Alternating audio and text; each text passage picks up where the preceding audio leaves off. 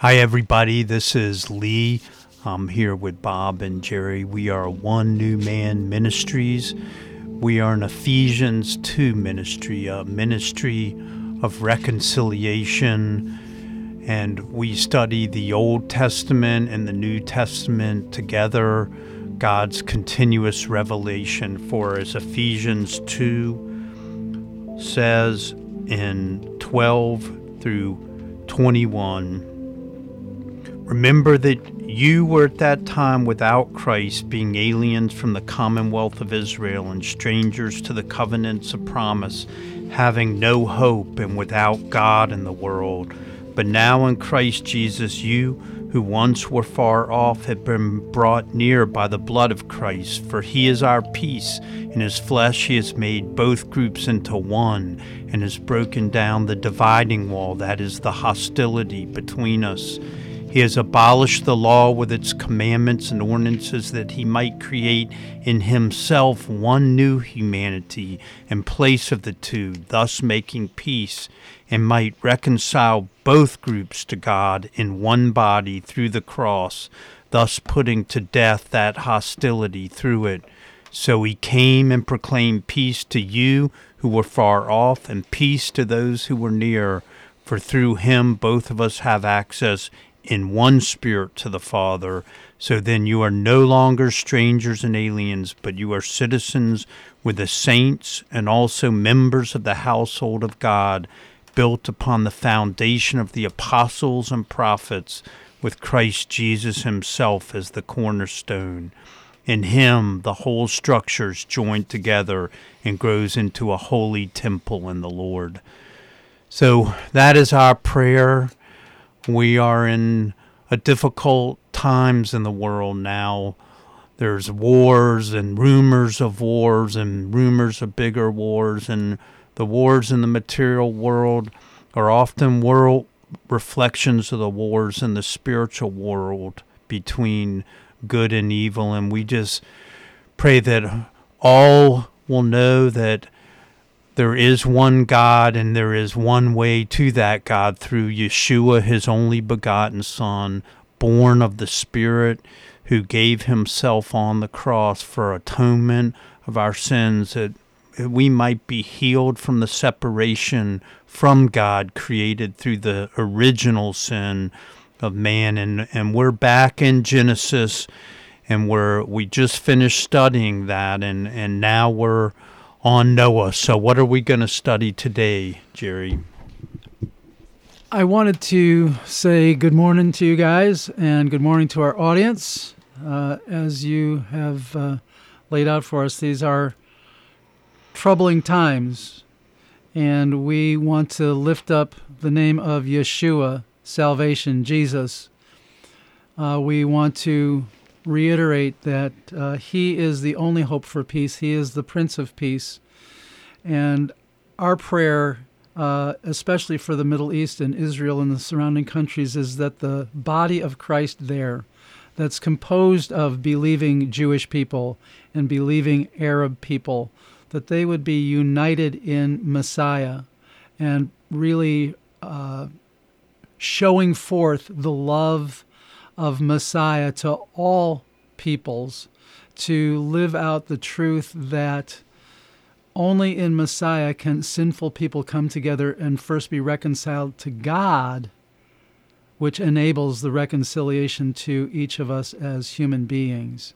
So we want to lift up the body of Messiah there, uh, that they would really live into the calling that they have. Uh, as Paul said in one place, that they would walk worthy of their calling in Messiah, that they would uh, demonstrate the love of Messiah and the unity that Messiah brings, no matter what our cultural or ethnic or racial background happens to be, that we are all one in him, one as uh, sinners uh, who have been redeemed by the same method, that is his blood poured out for us, the payment for our sins. And yes, we did cover last week. Then, amen, amen, Jerry. We we awesome. did cover last week uh, the, the the creation of man as well as his fall. But remember, the very last verse of last week's portion was Noah found grace in the eyes of Hashem, in the eyes of the Lord. That over all of the sinfulness of man, remember there was the long recitation of uh, Cain's line and all of the things that came as a result. Uh, we're going to read today the very beginning that uh, the the uh, thoughts and intents of man's desires were continuously evil, and it grieved the Lord to to uh, that that He had made them. That that, that was the lead up to to to uh, Noah found grace. So so that over all of our sinfulness, grace is the bigger word. That, if you will, Uh, God has, has painted grace over all of the graffiti that we tried to use to deface His beautiful creation. Uh, God uh, re-beautified it with grace. Mm. So uh, what's interesting to me then, if we if we take a bird's eye look at this whole portion, it does begin with Noah, but it doesn't end with Noah. Uh, it goes through Noah. And then we, we read how God uh, destroyed the earth through the flood, and how Noah came out and he established his family, and God uh, gave them covenant. We'll, we'll get into the specifics, but they failed uh, in, in, in carrying out their end of the covenant. Uh, there's a curse that's put on one of Noah's grandchildren uh, because of his unrighteousness. Then we have the discussion of how God created the nations out of the three sons of Noah, Shem, Ham, and Japheth. And then after that, we find that they were all gathered in one place, in one language, and they were going to lift themselves up before God. So that there's there's this coming to life again, this manifestation of the evil intents of our hearts. Right? That even though God had done this, this cleansing, this purification through the flood, we'll see that it's he, he repeats that same idea in, in our portion today, that the, the, the, the evil intentions remain of man's heart. But the portion, this portion again, where does it end? It ends with Abraham's line. It ends with the man who will become God's friend. And so, just like last week's portion, even though it covered the, the, the terrible fall and its consequences, it ended on a note of grace. This one begins with that note of grace, why it was necessary, how God purged everything. Still, sin grew up again. But God's grace is the ending of the story once more. And we want to always lift that up, you know, in Yeshua. In God, there's always hope, there's always grace, no matter where you are, no matter what you've done. God's grace can be the final word. But we want to maybe put it in a context here. Uh, I want to, before we, we get to Genesis, let me just read what the Scripture has to say about Noah. In Hebrews chapter eleven, and you might, many of you might recognize this as the, the uh, Faith Hall of Fame. Uh, notice what it says about Noah. By faith, Noah, being warned by God concerning events as yet unseen. So there's that, that faith issue. God begins to talk to him about things that he has not yet seen or experienced. A, a big flood that's going to wipe out the world. By faith, Noah acted. So again, we want to say that when we talk about faith, we're not just talking about some kind of mental knowledge that we possess, but that faith is a trust that is exhibited by action. Noah, found, Noah, being warned by God about events as yet unseen, in reverent fear, constructed an ark for the saving of his household. And when it says that reverent fear, that is reflecting the teaching that you find throughout the Old Testament about walking in the fear of the Lord, that reverential awe, that this is God who is talking to me, and that I, as His creature, am accountable and responsible to obey what He has to say. Reverent fear. Noah, in reverent fear, constructed an ark for the saving of his household. So God said, this is something that I'm going to do, and I'm getting you ready by having you build an ark. And Noah responds in faith, in trust, with reverent fear. This awesome God has deigned to talk to me. He's going to do something awful, yet he's giving me grace to spare me, right? Noah acts and builds an ark that saves him and his household. And by this he condemned the world and became an heir of the righteousness that comes through trusting by faith. Well, how do we get righteousness? It is through trusting in God. We'll see that, you know, that, that beautiful verse that comes up in Abraham's story. Abraham believed God, and that was reckoned or counted to him as his righteousness. Not what Abraham did, but what he trusted in. He trusted in God. So that's the that's the, the big God word, if you will, because the scripture is breathed out by God. That's what that's God's word over Noah's life, that he was a righteous man in his generations, and that here he acted out of reverential fear and trusted in God to the building of an ark and the saving of his household. Go ahead, Bob. Yeah, it, it took, I think it says like about one hundred twenty years he gave him warning to build that ark. Mm-hmm. And how many of us would have had a conversation with God saying, God, are you sure you want me to do this? Are you sure you want me to build a, a boat that's four hundred fifty feet long? I mean, to me, you know, faith can overcome human reasoning. And when faith does that, that's when we're in line with God. And so, so we have to, when we hear God's voice, we don't need to question him. We don't need to, to do anything. Just just believe what he tells you and what the, God's word says, and push the human reasoning behind the back. Mm-hmm. You know? Mm-hmm. Yeah, I mean, it.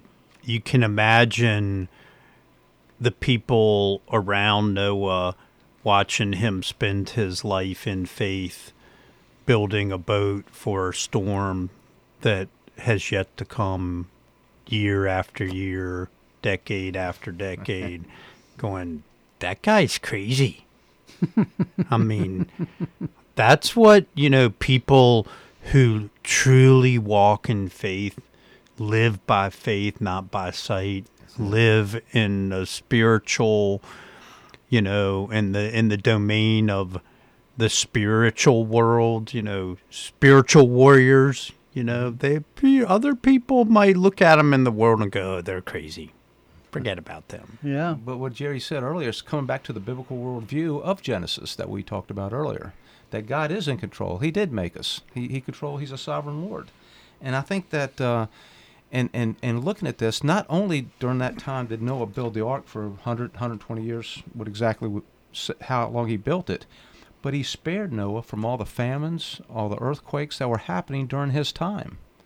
You know, so I think that's that's pretty neat to have God's hand on him with the assignment, and him and his family are covered during that time. And and, and I think, you know, Uh, the way you've set this up, it's really, it would be good, if you don't mind, Jerry, to go to our New Testament portion for this week, which was uh, First Peter three, um, and I'll start with uh, sixteen, because it does sort of bring, it's another mention in the New Testament of Noah from a, from a different point of view, and uh, I think it'd be a good way to open into the the Old Testament portion. And sixteen says, keep your conscience clear so that when you are maligned, those who abuse you for your good conduct in Christ may be put to shame, for it is better to suffer for doing good, if suffering should be God's will, than to suffer for doing evil. For Christ also suffered for sins once for all, the righteous for the unrighteous, in order to bring you to God. He was put to death in the flesh, but made alive in the spirit, in which also he went and made a proclamation to the spirits in prison, who in former times did not obey, when God waited patiently. God waited patiently in the Amen. Days of Noah mm-hmm. during the building of the ark, in which a few, that is, eight persons, were saved through water. And baptism, which this prefigured, so this cleansing of the flood through water, it, it's, it says here in Scripture, and back, baptism, which this prefigured, now saves you, not as a removal of dirt from the body, but as an appeal to God for a good conscience through the resurrection of Jesus Christ, who has gone into heaven and is at the right hand of God, with angels, authorities, and powers made subject to him. Amen. Amen. Amen. Just the Scripture is just so coherent and cohesive, and to study it, you know, the way we're studying it, the Old Testament from the point of view of Yeshua, is just so revealing, you know, this idea that the flood prefigured baptism and how our baptism. Mm-hmm. The, uh, the Peter passage that you read is... Uh, one of two places that Peter actually talks about Noah. He he also mentions Noah in the in the second letter that he wrote. So so Noah's a pretty prominent figure uh, in terms of his uh, righteousness, uh, in terms of his, and again, the righteousness is stated about him secondarily. It's that he found grace in the eyes of the Lord first. And so here in, in, in this Peter passage, what, what he's talking about is how how as Christians we should suffer uh, for righteousness' sake and not because of uh, the immoral things we might have done. But if you suffer, then you are suffering the way that Jesus did, who suffered out of his own righteousness. He had never lied. He had never committed Uh, any kind of trespass or robbery, as as we were talking about trespass and robbery, uh, against anybody. Uh, no violence was found in him, um, and, and because that's how he, he leads into this. For Christ also suffered once for the sins, for the righteous, for the unrighteous, that he might bring us to God. There's this, this great statement about how he was the righteous one, and we were all unrighteous. Uh, you know, Paul goes into that lengthy list in Romans chapter three of various scriptures. There's no one good, no, not one. No one seeks after righteousness. You know, the thoughts and intents of our hearts were continuously evil. Uh, Jeremiah says that, you know, the heart is deceitful and desperately wicked. I mean, this is a common drumbeat theme, right?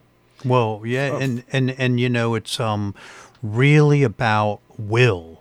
And I think the the First Peter three seventeen just brings it out. It says, "For it is better to suffer for doing good, if suffering should be God's will, than to suffer for doing evil." Mm-hmm. You know, because when we suffer because of our own will, we use our own will, and we're outside of being God's, you know, path for obedience, we're suffering for doing evil. Right. But when we suffer for doing God's will, that's the sort of righteousness they're talking mm-hmm. about. And it's really about, we're given free choice, free will. How are we going to use our free will? Are we going to use it to pursue our own pleasure, desires, corruption? You know, are we going to choose to subjugate our will to God's will? Mm-hmm. Yes. And it's important to see, though, that Peter clearly draws the line from from our choices to the example of, of Jesus, that we are following him in this lifestyle choice, if you will. Uh, and it's it's in that context then of, of suffering as Christ suffered. And he makes the point for us again that he, Christ was the righteous one. He suffered the righteous for the unrighteous, for you and for me, and for our audience. Uh, we're all in that unrighteous boat together. But Christ suffered for us, the righteous for the unrighteous, that he might bring us to God. Here's that reconciling that we talk about. You know, we were far apart. Uh, God has that great line in, in Isaiah, um, is my arm too short to save? No, your sins have separated you from me, right?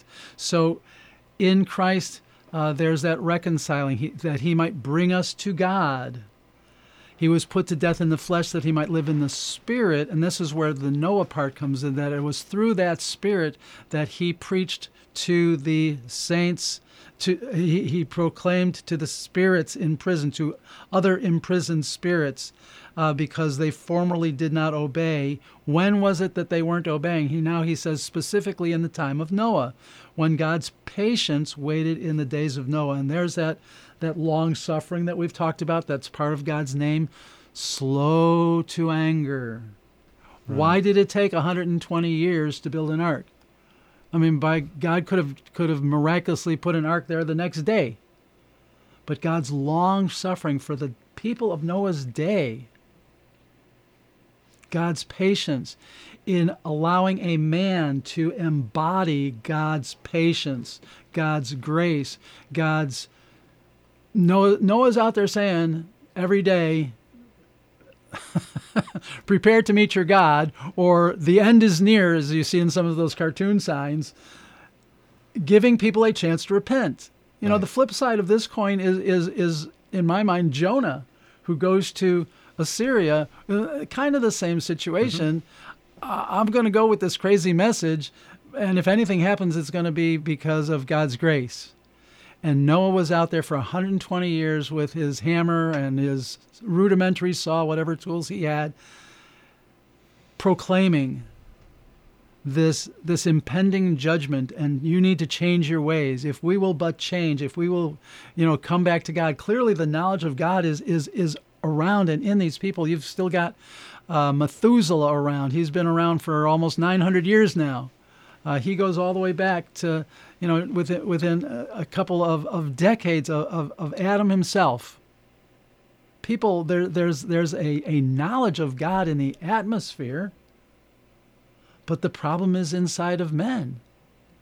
God looked inside of man and saw that the evil intentions of his heart were continuous, right? And so... Here, here we have this, this, this, this use of Noah then as a demonstration of God's patience, of God's faithfulness to preach to them, to offer them, to give them to their will a moral choice to make. And except for Noah, nobody makes it. And Noah's actions save him and his household, the, the building of his ark out of out of reverential fear. Yeah. Yeah, on, on chapter six, verse five. Let me read that real quick, Jerry. It says... Um, We're back in Genesis. Yes, okay. We're. Um, it says, when the Lord saw that man's wickedness was widespread on the earth, and every scheme on his mind and thought was nothing but evil all the time, the Lord regretted that he had made man on the earth, and he grieved in his heart. And, you know, we think about, you know, God's grieving... that he he reached out to man. He he he continually for one hundred twenty years, but back, you know, the, the human heart can become so depraved, which is, well, that's one of the uh, definitions of wickedness, is the absence of anything good, is depravity. But man's heart can become so depraved that he can't see God and doesn't acknowledge God anymore. Mm-hmm. Before Jesus, there was a point of no return, and I think this is, spells it out here. And I think God was grieved for the fact that they weren't turning to him, you know, so he could save them. So that's uh, not only was grieved with the evilness on his heart, but they just not, weren't turning around. And that's why I think uh, about twenty-three hundred years later, Jesus arrives, mm-hmm. because he came to, you know, to fix the heart and give us a new one. You know, I'm I'm glad you went back to this uh, grieving of God's heart. You, and and I just I I think about my own heart, and when, you know, I think about when my dad died, who I loved very much, and that if I hadn't grieved, how I would have hardened my heart. And I think that, that, you know, that human beings through our culture, at least in our culture, in, in a way, and especially men, you know, Joe Combs talked about this with Duke on the sh- on their show, that men are like, it's it's it's weak to grieve, but if the if you don't grieve, you're hardening your heart. And that Amen. Grieving is so important to keep a soft heart, because we all have shattered hopes. And, you know, God's hope for man was shattered. You know, man had just fallen. Man who was create, he God created in his image because of God's love, just fell away from God, and it and it grieved him to his heart. That had, I mean, when you think about that pain, and that he would solve that pain by giving his only son. Amen. It's like, wow, that is infinite love, mm-hmm. that he would solve the pain of his own grief by even giving more of himself for us. Mm-hmm. Mm-hmm. I think what you said last week on this, we grieve what we love, right? Right. And so God's grief over man is a demonstration of his love for us. And then what you just said now uh, reminds me of the verse in Romans that says God proves his love or demonstrates his love for us in this fact, that even though we were his enemies, Messiah died for us. Here is an even greater love than just God grieved, but God acted out of love to bring this reconciliation that he's always desired. He created us for fellowship with him. He created us to walk in the cool of the garden day by day, right? And to have communion, to have conversation, to walk together. Can two walk together except they be agreed? No. They can't. And when we started walking away from God, we weren't thinking about turning back. But God was determined to have fellowship with his creatures, and not only grieving for them, but doing what was necessary to bring reconciliation, to get us back on his path where the two could walk together in agreement once more. Isn't that just That's incredible. Terrific? Yeah, and, and he and you know he does this and And the you know the transient of time that, that, that we're talking about here until Jesus came, you know, and Jeremiah about uh, seven hundred years after after we're reading on, on this, is that God said in in, in um, Je- Jeremiah uh, thirty-one, thirty-one through thirty-three, saying, "I will have to give them a new heart and a new spirit, because this marriage that we have just isn't working out." And then a few, you know, about seven hundred years after that, then Jesus comes to deliver that very thing, a new heart and a new spirit, and to atone and to bring us together with God. Mm-hmm. And I just think, uh, you know, that whole plan is incredible. And he had it all laid out from the beginning. And what fortunate people we are to know Jesus and to know that God, that we're reconciled with the creator and ruler of the universe. Amen. And I just... You know, that, that is love, like you said, Jerry. That's that's what he offers us. That's what he offers to the world, to, that, and to want to know him. Absolutely. We uh, we always hope and pray for those of you who are listening listening to us that uh, this this message of reconciliation, if you are not already uh, Uh, a, a believer, if you have not already experienced that reconciling, that, that what we're saying uh, is, is being used by the Spirit somehow to open up your heart to wanting to be reconciled with God, that He has, He is your, your maker and your creator, and He would like nothing more than to have conversation, to fellowship, uh, to, to walk together through this life with you. Uh, I think that we want to say that that is that is what he, he does. As he calls us out, he is also entering in, right? That he enters into our day-to-day and walks with us through what we experience. And what we experience isn't always pleasant. But what God has promised is that when we are reconciled and walking together, I will walk with you. I will go through it with you. That beautiful poetic Uh, but still statement of truth kind of, of, of turn that Isaiah has. When you walk through the fire, God doesn't say if you go through the fire, but when you walk through the fire, I will be with you. When the waters start to come up and you're threatening to be drowned, I will be there. The psalmist says, yea, though I walk through the valley of the shadow of death, you are with me, with me. So that God comes, he knows the, the, the, the, the brokenness in our lives. He knows the dangers of, of life on this earth. Jesus says, in this world you will have trials and tribulations. So, so there's not a, a promise from God that we're suddenly pulled out of the reality of living in this broken, fallen world, but rather what we are given is the promise of God's presence with us. I will never leave you or forsake you. Let's remember we, we serve a God whose name is Emmanuel, God with us, right? He's with us. We could also say that he is God for us. So yes, we're, we're, we're just so excited about, about uh, being reconciled ourselves and being given the opportunity to talk on the radio and invite you all to be reconciled to him as well.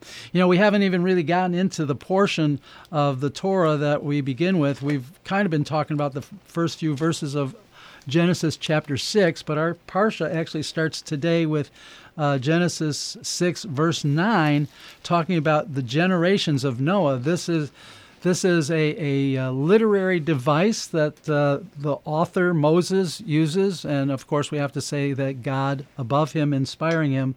Uh, the, this phraseology, the generations of, uh, is, is used as an introduction to uh, the next portion of Scripture, the story, the part of the story of redemption that God wants to tell here. So this is a way of God saying, here, here's, here's the story of Noah, the generations of Noah. And this is what took place in the days of Noah as I worked out the fix for man's fall in chapter three. Noah was a righteous man, blameless in his generation. He walked with God. Three things that we find out about Noah and his character. Uh, remember that just preceding this, Noah found grace in the eyes of the Lord. And so here's what it means to have grace from God. Number one, declaration of righteousness. Not sinless perfection, but a dedication to seek and do what's right and to make amends through confession, sacrifice, whatever the appropriate mode of your day was when we go wrong. That he was blameless. Blameless is a word that talks about integrity. He was without uh, guile, if you will, like Jesus blameless. Says about Nathaniel. That he was, again, uh, this word in Hebrew is tam, or the plural tamim. It does, it, when it's used of God, it is talking about sinless perfection. But when it's used of human beings, uh, it is not talking about sinless perfection, but rather wholeheartedness towards God. So that there is a, a greater moral purity about them in general than there would be for somebody who's not following God. But it is not saying that they are completely morally pure like God is, but rather that there's the wholehearted devotion to God. And again, this idea that when I go wrong, I agree with God and get myself right with God again because I am blameless before God, all right? And then this idea that we've already kind of talked about, he walked with God. They were in agreement. He, Noah, and, and we should say that they were in agreement about what God's will and ways were. Uh, God didn't pack in with Noah, but it was the other way around. Uh, Noah joined God on God's path. If we could kind of anthropomorphize God in this way that God's walking, uh, that, that Noah got on God's path, not the other way around. So the three things that are said about Noah, I think is fair to say about you and me and Messiah. That if we have been born again in Messiah, we have a standing in him that is righteous, blameless, and daily called to walk with him. Right? Excellent. Now this verse that we've talked about, the earth was corrupt in God's sight, and the earth was filled with violence. Uh, it's just interesting, and I don't want to prove any points out of this, but the Hebrew word for violence there is the word Hamas. And we do have trouble with Hamas today. And this sense of, of violence, of, you know, we, we, we see it begin with Cain murdering Abel, but then we get down to, uh, is it Lamech, his his descendant? You know, if, if Cain killed his one, I'd kill my seventy or something. I forget the ac- actual terminology, but but violence is filling the earth. Uh, these goes back to uh,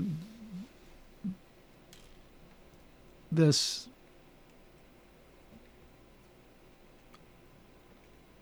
corruption, the the the the the the, the evil set of of our hearts leads us to to uh, to violence. And God saw that it was corrupt, and all flesh had corrupted their way on the earth. So this corruption spread. It was not just a human corruption anymore, but there was corruption in the creation, right?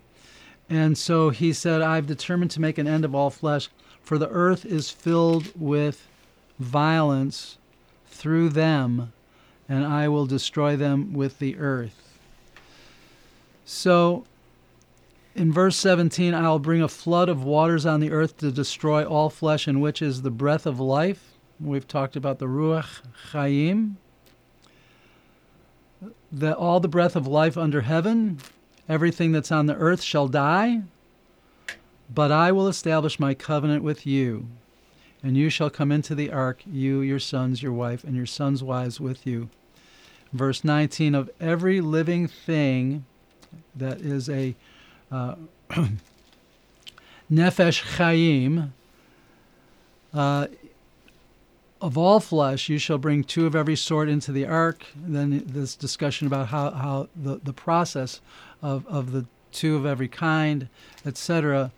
Um, talking about the first part, though, that God's intent is to destroy everything that has the breath of life. Everything that is is is living and breathing and moving on earth has become so corrupted that the only answer is to purge it all away through through a flood. Go ahead, Lee. It looks like you got something you want to jump in on. Yeah, I know, Jerry, that you don't want to make a big point of this, but I think I want to just reread Genesis six thirteen, because the word here is Hamas, violence, mm-hmm. in Hebrew. And I think it's important to understand that, just like we talked about last week, that the spiritual precede, precedes the material. Before there was creation, there was God. In the beginning, God.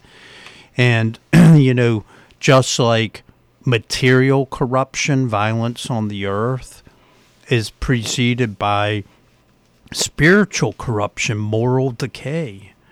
And and so six thirteen says, and God said unto Noah, the end of all flesh is come before me, for the earth is filled with violence, Hamas, through them, and behold, I will destroy them with the earth.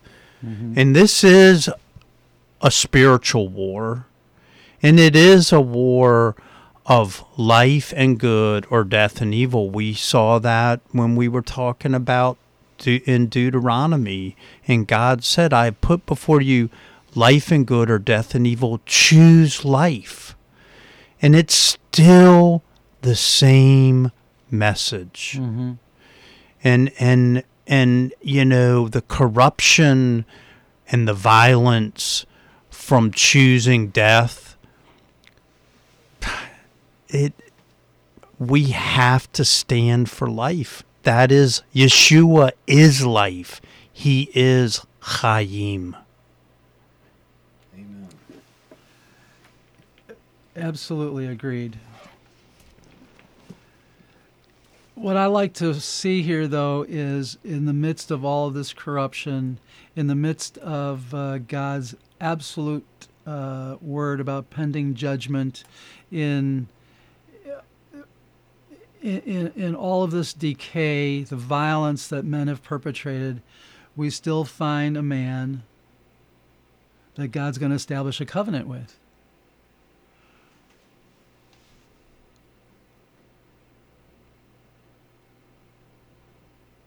God made a promise when Adam fell that a seed was going to come who would crush the head of the serpent. He would be injured by the serpent, but he would kill the serpent. And so here we are. If Noah hadn't found grace in the eyes of the Lord, then he would have wiped out every living thing. But then he would not have been faithful to what he promised Adam and Eve in sending a seed that would crush the serpent. And so in the midst of all of this, I just like finding that God is still acting with grace. That here is a man that found grace in the eyes of the Lord, who God would establish a covenant with. And that I will bring you safely into the ark, and you will be spared the judgment that's coming on everyone else. And there's that idea of going through again, though, right? That that that that the ark went through the waters, traveled over the waters. It didn't escape the waters, right? But it it rose with the waters. It traveled through the waters. God kept it safe as the waters came up. Uh, he landed it safely on the mountain as the waters receded. And that's kind of like our life as we are in the ark of Yeshua, right? That that we we go through the storms of the life. And there's that, that wonderful story in the Gospels about how uh, they got in the boat and the storm came up suddenly on the sea. And Jesus is there with them. And they wake him up and he speaks, Uh, be still to the winds and the waves, and they're just awestruck and thunderstruck, and that old kind of word. Even, what kind of man is this? Even the winds and the waves obey him. And he t- looks at them and says, why is your faith so small? Right? Right. And so there we are too. We're, I think the ark represents Yeshua. The ark represents the safety that we find in him. We are covered by God. You know, there's there's that wonderful word in here about how as everybody got into the ark, it was God who closed the door. And God seals us in Christ by the Holy Spirit in Ephesians. All these wonderful pictures that are there in the Old Testament that, that can be applied to our position and our place in, in, in Messiah. Just so so great. You know, then, then uh, chapter seven... Uh, he, he goes through a, a few more uh, explanations about the animals, and now you should take uh, seven of the clean animals. And the idea here is that Noah will have animals to sacrifice. I think the point that we need to maybe think about when God here talks about clean and unclean animals, were there already those designations in Noah's time that he recognized clean or unclean, or is this Moses, um, from his vantage point, uh, calling these animals clean and unclean? What do you think? I don't know, Jerry. I, I, I that would I wondered that same question when I was reading this, but then again, I, you I think it, it probably did. I think God notified Noah what what animals were clean and unclean, but you know it we.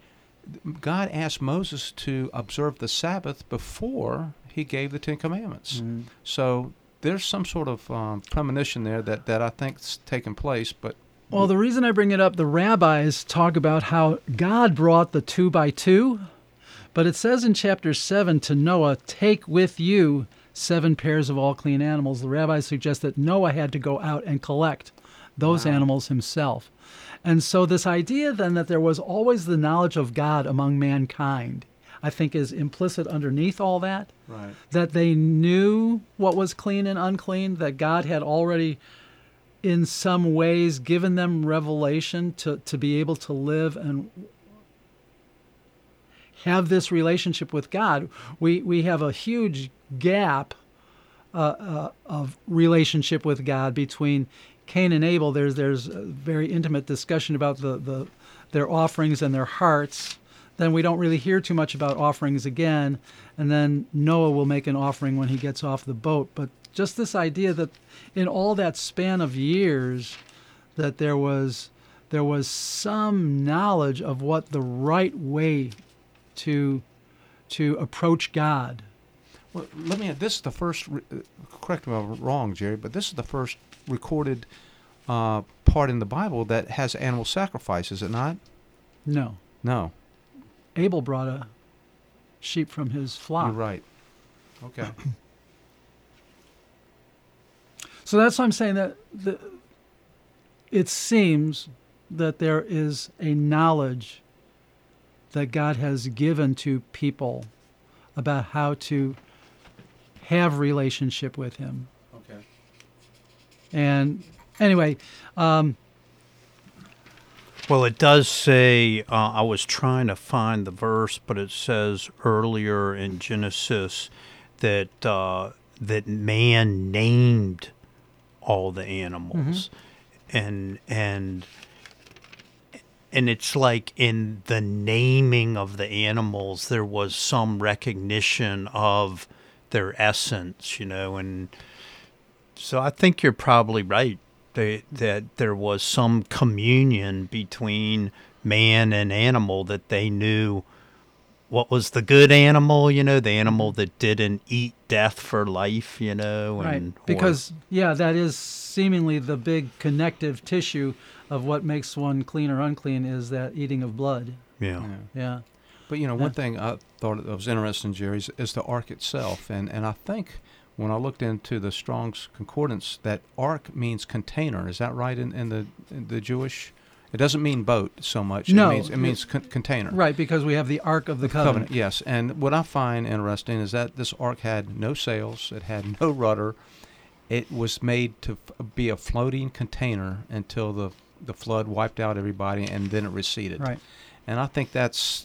You know, that's that's a lot of trust that God would have, or Noah would have in God, to say, you know, I trust you. You know, you're going to float us around, and you're going to la- land us somewhere that we can, you know, multiply again. Well, as you were saying that, I know, don't know that I ever had this thought before, but the fact that it has no sails and no rudder means that there's nothing for the man to do. Right.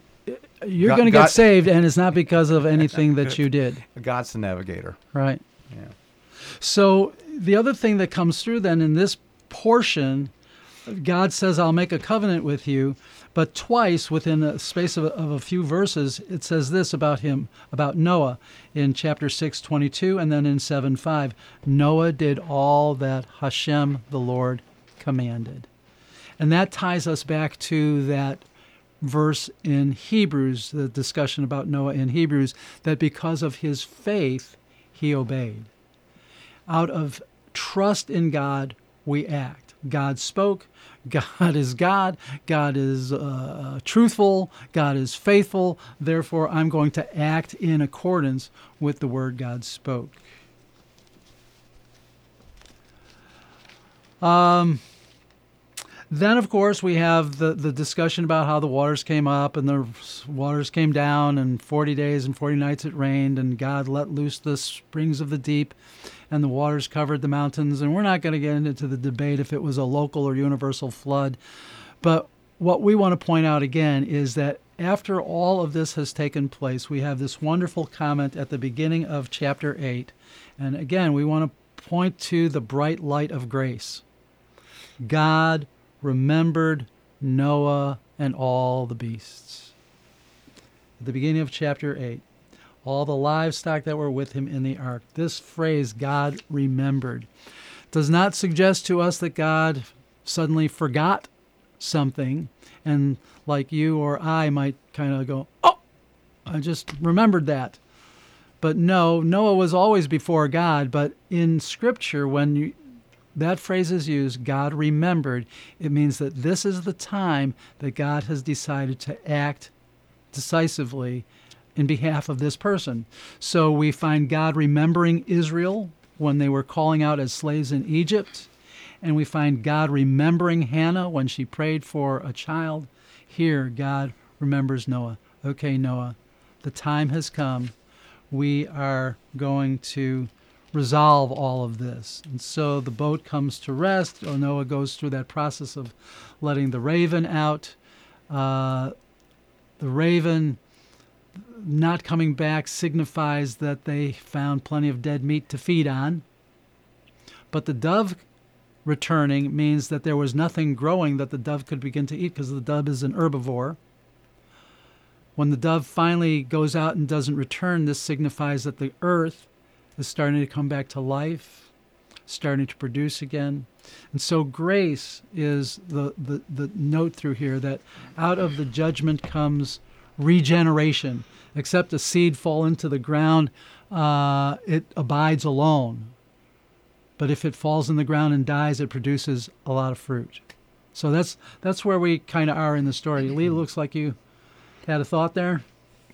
Well, um, you know, we're we're running out of time, and I just wanted to make sure and bring this point up in uh, Genesis eight twenty-one, because uh, you know, after uh, Noah build after he gets out of the ark, he builds an altar unto the Lord, and took of every clean beast and every clean fa- fowl, and offered burnt offerings on the altar. And so twenty-one, eight twenty-one says, and the Lord smelled the sweet savor, savor, and the Lord said in his heart, I will not again curse the ground any more for man's sake. For the imagination of man's heart is evil from his youth. This goes back to what prompted in six the the flood, because, you know, he said the intention of the thoughts of the hearts of man was only evil continually, and it grieved God to his heart, and he regretted that he had made man on earth in Genesis six, five, and six. And so here in Genesis eight twenty-one, the Lord says after the flood, okay, and the destruction of the flood, he says, I will not again curse the ground anymore for man's sake, for the imagination of man's heart is evil from his youth. Neither will I again smite any more everything living as I have done. While the earth remains, seed time and harvest, and cold and heat, and summer and winter, and day and night shall not cease. So I, I read this, and I, you know, I sort of think that that this was a God expressing a a mercy, you know, uh, that I have to be merciful to these human beings who from their youth, their imagination is only evil continually. I have to provide a way of salvation through grace, or by grace through faith, because, you know, that's it. They're they're they're evil from their youth. I'm right. not going to change that, even by destroying everything. Well, and I think that's the point that he's making here, is because people are this way, I would have to keep wiping everything out every once in a while to start over fresh. I'm not going to do that anymore. That's what he's saying. I'm not going to curse this world again in that way. Uh, we said he established his covenant with with uh, Noah back in chapter seven, or. or uh, six, but now here again uh, in chapter nine is is the the uh, covenant spelled out. And Bob, uh, you might have uh, some more to say about this, but let me just say uh, specifically on this idea of judgment and how God is not going to do this again. He says in verse eleven of chapter nine, I will establish my covenant with you, that never again shall all flesh be cut off by the waters of the flood, and never again shall there be a flood to destroy the earth. Why? Because the thoughts and intentions of man's heart are evil from his youth. In other words, this catastrophic judgment still did not change the heart of man. And until the heart of man can be changed, I would have to go through this again and again and again to keep purging. So God is showing us that, well, the severity of our problem, really, right? Yes. The, the, the, the depth of sin and depravity that that is in each one of us. You know, uh, in our culture today, the, the thing, and it, it really doesn't matter which side you're on, everybody just wants you to be nice, right? But what is missed in that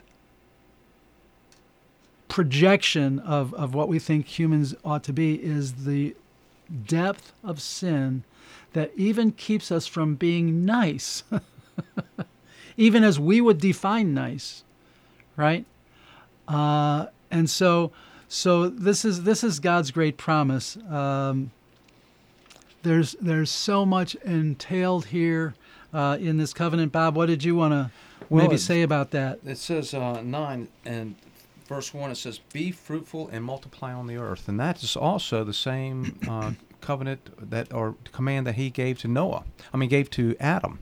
And that's and and it's and it's still uh, to this day that he, he that's what he wants. And it says that um, I, you know, he put the the terror of the animals uh, towards man. So they so he's kind of reestablishing. You know, partially reestablishing a hierarchy that Adam lost. Mm-hmm. And I just think this is more of a restorative covenant as opposed to Adam's initial covenant, that God's trying to put things back together again in, in a physical sense. And um, Well, and, it's certainly a new beginning. Yes, yes. In, and also, he, he's the first one to have a vin- to plant a vineyard, mm-hmm. which I, and we'll read a little later on what happens after that. But but God is a restorative God, and I, that's right. what I love about him. Right. Uh, we're going to skip over a whole bunch of stuff. I want to end uh, with the idea that out of, out of the flood comes Noah, a righteous man, blameless man, walking with God man, a man who had three sons, and they all had three wives. And from those families, God is going to populate the earth. We read in chapter ten about the seventy nations that, that come from uh, Noah's three sons. Uh, they have, within two generations, right? Noah, Noah's sons, Noah's Noah's children, and the, the people who, who grew up from them had the knowledge of God and what God did because of man's sin, the great judgment of God that came upon them. But then we read that they still went after the thoughts and evil intentions of their own heart in the story of the Tower of Babel, right? Isn't that what Babel's all about? Yes. And what's interesting about Babel is uh, it says they wanted to make a name for themselves. And the Hebrew word for name is Shem. And as we learn, Shem, one of Noah's sons, is also the forebear of the godly line that will lead to Abraham, that leads to David, that leads to Messiah. But rather than accept God's Shem, God's name, they wanted to make a name for themselves. And so we know that from the scripture, God was not pleased with that. If we let them go ahead with this, who knows what they'll come up with, basically is, is, is what it says. And so he scattered them by changing their language. It says at the beginning that they were, the whole earth had one language and using the same words. And God made it so that they couldn't understand one another. And we are people of grace. And this story ends with the introduction of Abraham's line, a grace note. And we want to end our programming today with this idea that God took that dispersion and the confusion of language, and he changed it all on the day of Pentecost when the Holy Spirit came, and he gave the gift of different languages that they might all proclaim the same message. Wow. And that's the message that we bring to you, the message of God's grace, the message that God was in Messiah, reconciling the world to himself. In this last minute, we want to invite you again. If you know God, then you are called to walk with him as Noah did, in the righteousness that Christ gives you, the blamelessness. And if you don't know God yet, if you have not put your faith in Yeshua, we invite you that God is gracious, that he's long-suffering, just like he put up with people for one hundred twenty years in the preaching of Noah. How long has he put up with you? How long has he put up with me before I became a believer? God's grace is being offered to you today. And if you're ready to receive God's grace, we ask you to pray this with us. Father in heaven, I know I'm a sinner, but I believe with all my heart that you sent Yeshua Mashiach, Jesus Christ, to pay the debt for me, the righteous for the unrighteous. And I ask you to forgive me in his name. I accept your gracious gift of salvation, and I ask you, Holy Spirit, that you will seal me and enable me through your power to walk with God and live for him every day for his glory. I ask it in Jesus' name. Amen. Amen. If you prayed that, would you let us know at One New Man Ministries International on Facebook? We're so glad you joined us today, and we hope you'll be back next week. God bless you.